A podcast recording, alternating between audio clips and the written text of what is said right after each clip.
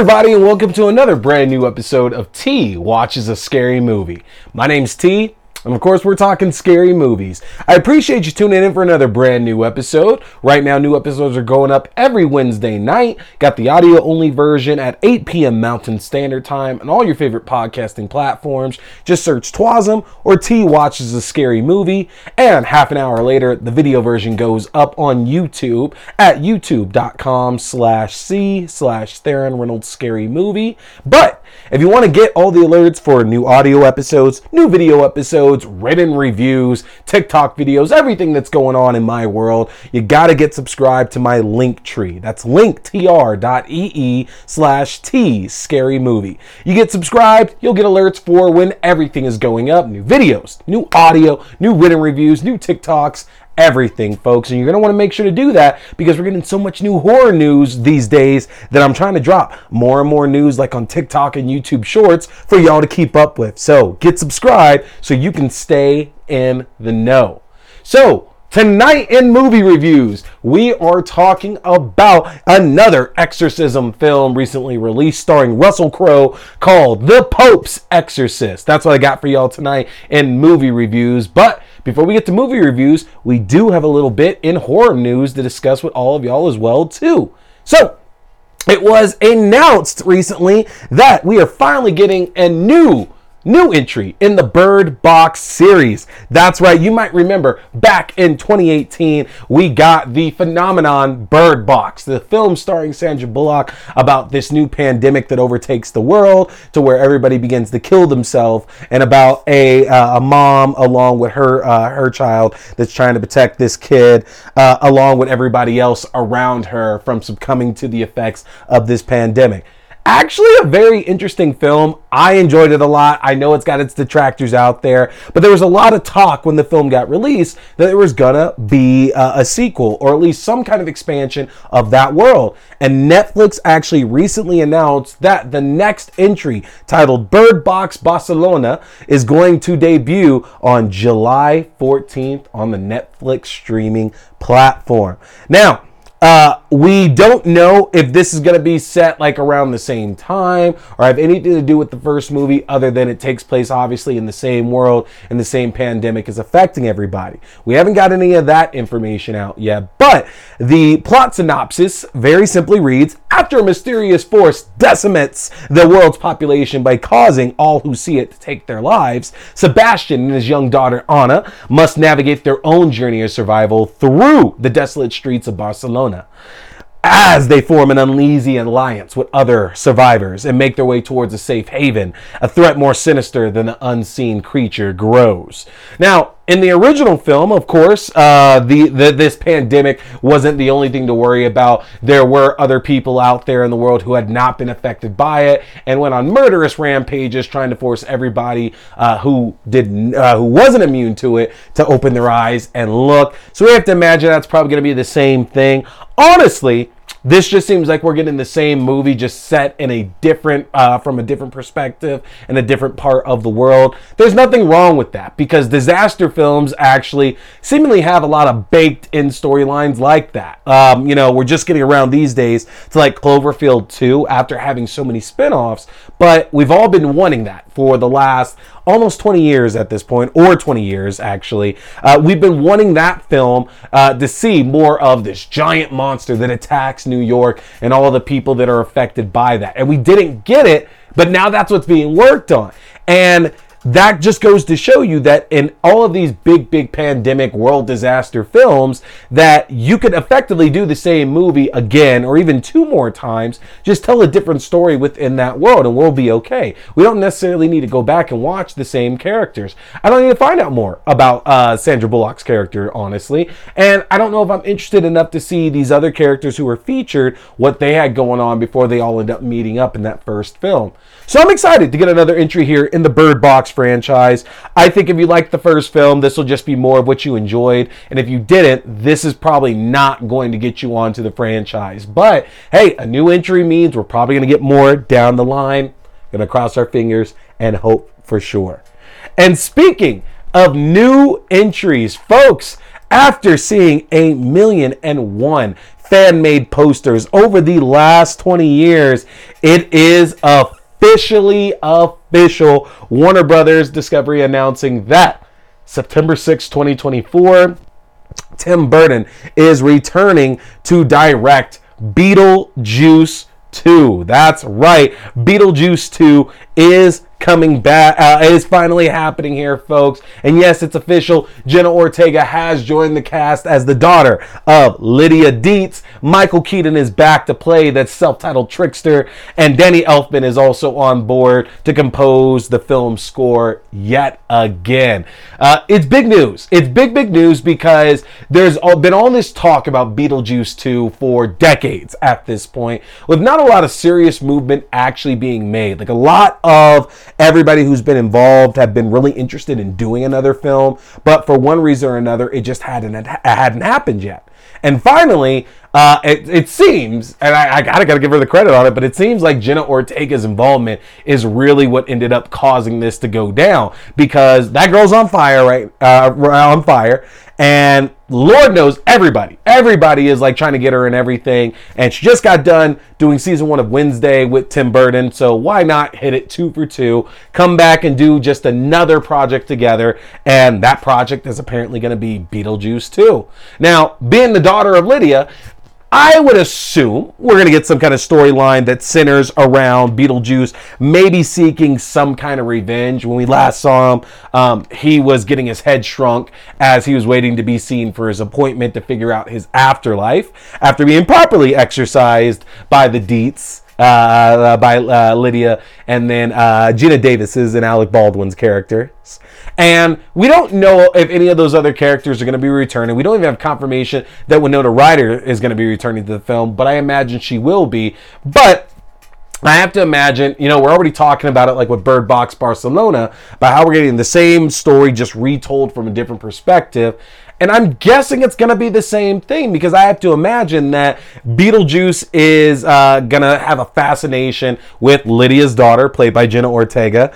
And there's going to be some kind of deal being struck to where she either wants Lydia's daughter or she or he wants Lydia. And that's going to cause the plight of this film. That is my guess right now. And, and that she will become, Lydia's daughter will become madly obsessed with Beetlejuice as well. But I don't know. I don't know. We, we'll see as this goes on, honestly because we're going to get plot details very soon. The movie actually is supposedly starting to film within the next week or so, that is actually already going into production. So this is wrapping up fairly quickly. So next year in September, starting spooky season off right, which means we might get another haunted house at Halloween Horror Nights. We already had a great Beetlejuice one. I'm down for a second Beetlejuice house at Halloween Horror Nights, but uh, we'll see next September, folks. That's going to do it here for horror news, though. Stay tuned because when we're back from this break, I'm talking the Pope's Exorcist. Hey, everybody. Looking for a great way to stay up to date on horror news as well as read the best of articles on anything scary out in the world right now? Then you need to head over to the Fangoria shop and get yourself a subscription. If you go to shop.fangoria.com slash AXDEW, you can use my own personalized 20% discount to save 20% off on Fangoria magazine subscriptions, as well as 20% off any other items in their fantastic shop. This is a great deal. If you've ever been wanting to get yourself a subscription, now is the time to do so. Head to shop.fangoria.com slash AXDEW. All right, everybody, welcome back to T Watches a Scary Movie. Here are movie reviews tonight. We are talking The Pope's Exorcist, which is available now for you to rent on all your popular streaming platforms. Now, not too long ago, I reviewed uh, a movie about an exorcism called Prey for the Devil. And while the movie wasn't extraordinary, I really enjoyed that they had a different take on the traditional protagonist in these films. There's nothing really interesting anymore about us getting to watch this straight laced priest have a crisis of faith. We need more nuanced characters. We've been watching that same archetype, that same stereotype, that same mold in these exorcism films for decades at this point. So we honestly needed something new. And I've actually recommended Prey for the Devil to numerous people because uh, uh, uh, Jacqueline Byers' sister Anne is just so damn good. Like she's one of the better protagonists in these exorcism films I found that doesn't follow that cookie cutter pattern that we've gotten. And I think that uh, not that that's revolutionary because that's not it's not like she's the first character portrayed uh, as a priest who's anything less than perfect. But I felt that it was one of the only honest approaches that we've gotten to a priest being portrayed in these kind of films.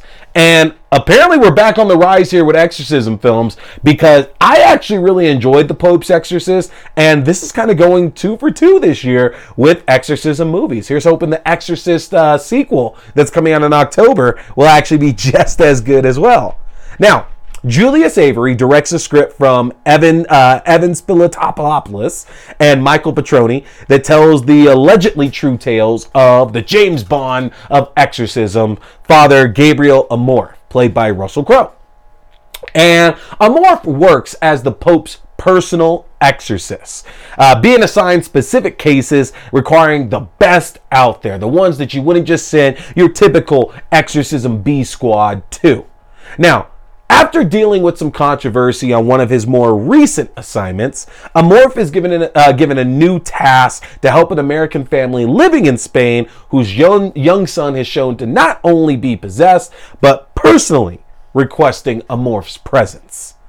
Uh, and I realize Father Amorth is a real person, but the film Prey for the Devil already kind of whet my appetite for different kind of stories about priests and thankfully, the Pope's exorcist really just continues to satisfy, uh, satisfy that thirst. We have to acknowledge first, though, that the Pope's exorcist is the Father Amorth, what the Conjuring is to the to the Warrens, which is it's basically a collection uh, fascinating and exciting stories. Uh, uh, uh, fascinating and exciting stories that we tend to just suspend our disbelief on rather than spending too much time deciding if they're actually true. Because like the Warrens, these are allegedly true tales. These are things that these uh, these people or this person has absolutely gone through. And just like any story that that finds itself being focused in like the horror realm, true story or not, we have to personally decide how much faith we're going to put into that. And I get it, putting faith into a story about an exorcism is seems like a play on words, but that's really the case there. Do we care that much? Because does knowing that this was true or not take anything away?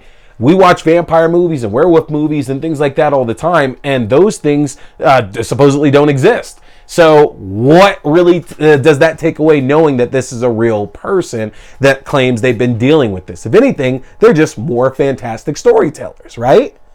And I don't know. Exorcism stories tend to uh, carry just a bit more weight of them uh, to them compared to like other uh, subgenres of horror, just because again they are based in even the smallest bit of truth. And if you were raised in the church, you know whatever church out there that believes in demons and possessions, then they definitely hit a little bit truer than a lot of other horror topics out there really can. And I don't think anyone is going to look at the Pope's Exorcist and think they're going to need to have a talk about truthful storytelling. That's not my point here at all. But I think there's an argument to be made that adapting these true stories to horror may take away some of the suspense, uh, uh, the some of the suspense in most cases uh, because the details just aren't as extreme, and our main character typically walks away from it. Like we know they're probably alive. They're probably okay because this is a scary story. And if this story had to be told, they had to be the one allocating. And sure, they might have had somebody else, but it's not as interesting at that point. And I get it. It just takes us a bit out of it because we probably don't think that there's going to be a problem. But I would say, just like The Conjuring before it, it can be easy to ignore those points. The protagonist uh, is one that we actually enjoy watching. And what Russell Crowe in the having fun part of his career, it's hard not to enjoy what he's doing here with Father Amorth. Uh, Amorth is flawed. He deals with the pain of an earlier failure uh, of his before he became a priest, and even with that pain, Russell Crowe still manages to put out this really playful and defiance performance, both to the uh, his critics that are in the film, his adversaries, and uh, to his demonic foes that he's facing off against too. He actually manages to imbue Amorth uh, with unshakable confidence to where we always trust that if he says everything's going to be okay, if he says he's going to take care of things, then that's exactly what's going to be done.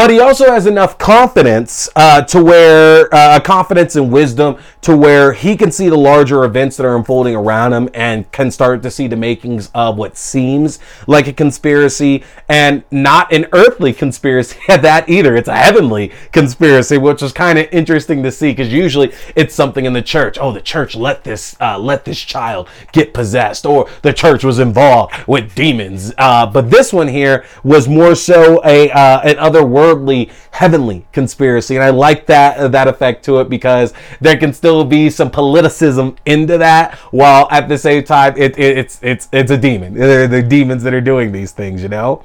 Uh, Daniel Zovatto, who you might know from Don't Breathe or It Follows, uh, assists as Father Escobar.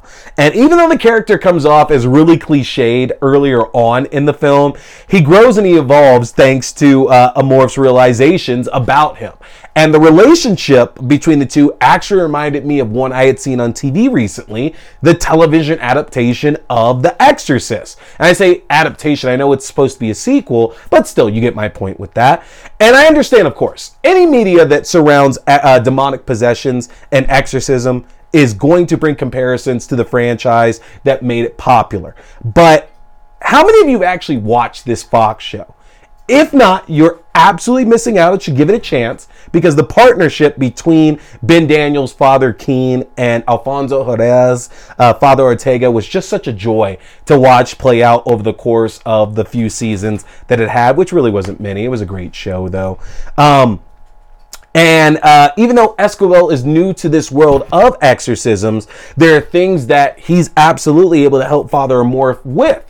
And I thought that's great because even though Morph is this guy who knows exactly what he's doing and he's the one leading the charge and doing all these things, it's nice to see that there's still more that he can learn. He's not going to be replaced, of course. It's not that kind of film like all these other exorcism ones where the old priest dies or whatever, but he still has this big role to play. And uh, Amorth and Esquivel's relationship shares the same number of notes, uh, the same number of duos. Uh, uh, uh let me rephrase that.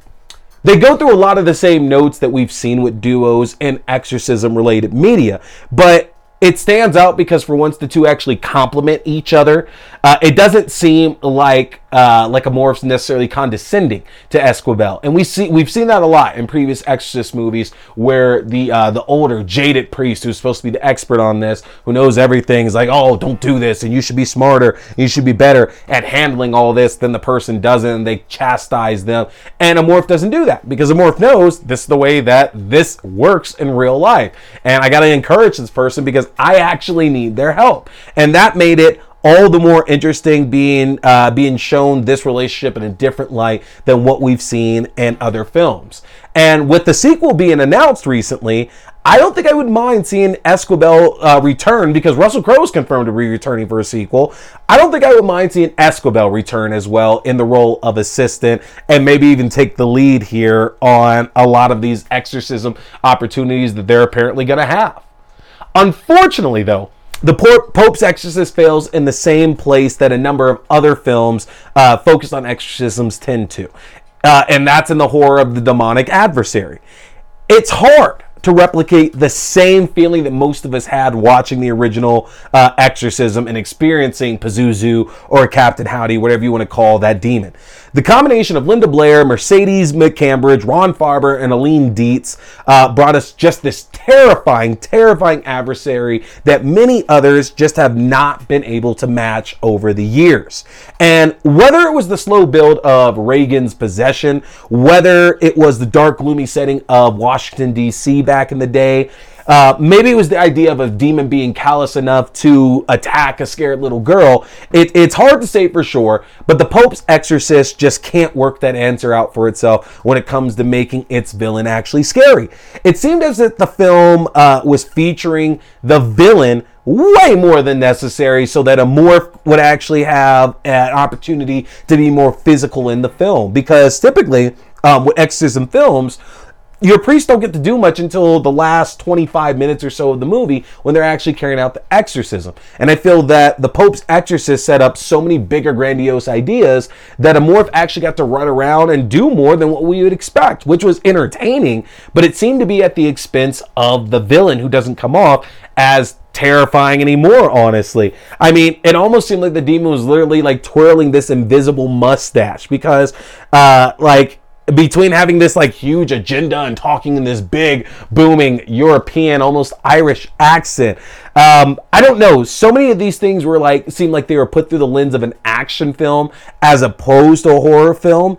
And because of that it's just not that scary and I, I do approach this knowing I'm absolutely desensitized to a lot of scary things that are out there but I can safely say that this just feels more like a fun action film than it does even close to a thriller, honestly. And that's bad because obviously, you know, you want to walk in and you're expecting something more of a horror suspense thriller film and you're getting more of this like fast-paced action movie instead, but it's still an entertaining movie or not. And even though it's missing a lot of scares, it is incredibly bloody. And that's saying something big for a movie about an exorcism because uh, these kind of films, while they're not strangers to gore, there's uh, like plenty of head spinning and, bl- and puking and things like that. But I was actually surprised how bloody this film really got, especially when it came to that last battle in the movie. It got really, really dark really quick. And if the Pope's exorcist succeeds at anything, that final battle between the priest and the demon definitely would be on that list. A tag team battle involving multiple exorcisms, bodies exploding, and one, one big pissed off demon. Uh, the end battle might actually be the most exciting and thrilling exorcism scene in a film yet, which is saying something. If you see the rating that I, I given this film here on Letterboxd, that that's saying a lot considering looking at my rating. But it really is true. Like honestly, like I'm glad we didn't get the typical uh, typical scene in the bedroom with the rain outside. It's dark. One priest is dead. It's cold and foggy. I renounce you, Satan, and leave this body and take me. And we get, we do get parts of that, but it plays out so different. Look, y'all, it's not going to change the game, okay? Uh, chances are that we're still going to get plenty more typical cookie cutter exorcism films after this. I don't doubt that at all. But at the very least, the Pope's Exorcist brings us a different hero than what we usually received. And the climax surprisingly manages to elevate the film to more heavenly heights. So, check out the Pope's Exorcist right now. It's available for rent on all your favorite streaming platforms. And, folks, that's going to do it for me tonight. I appreciate you tuning in. Make sure you come back next time where I'm going to start talking about the films of year two of the After Dark Horror Fest Film Festival. I'm T. We've been talking scary movies. Stay scared. Boy here is a big fan of Fangoria. So, if you want to check out the world's best horror magazine that's out there. Get a chance, get yourself your own subscription, which I just got my first one back in 2022, and I don't regret it for a second. But if you want your own Fangoria subscription or you like the Fangoria merchandise, then head over to the Fangoria shop and use my link if you want to save yourself some money, folks. That's an easy one to remember. Just go to shop.fangoria.com slash AXDEW. Again, that's shop.fangoria.com fangoria.com slash AXDEW or use my specific code AXDEW at checkout. You can save 20% off your entire order, and that implies two uh, subscription and one-time orders as well. You don't want to miss out, folks, because with the magnitude of horror movies we've had released in the last few years, and with what we have on the horizon, Fangoria is going to be your number one source for all that great, juicy, bloody information in the world of horror. So again, head to shop.fangoria.com. Hey there, folks! Thanks for tuning in to T Watch This Scary Movie. I appreciate you checking out another review or movie news, whether we're talking movies, TV shows, books, or games, whatever. It's all scary. Remember, you can check out new episodes every Wednesday night at 8:30 p.m. Mountain Standard Time on the YouTube page for video. That's youtube.com slash c slash Theron Reynolds Scary Movie. Again, youtube.com slash c slash Theron Reynolds Scary Movie. And you can check out the audio version on all your favorite podcasting platforms. Just search T Watch the Scary Movie or Twasm. Don't forget, my name is T. We've been talking scary movies. Stay scared.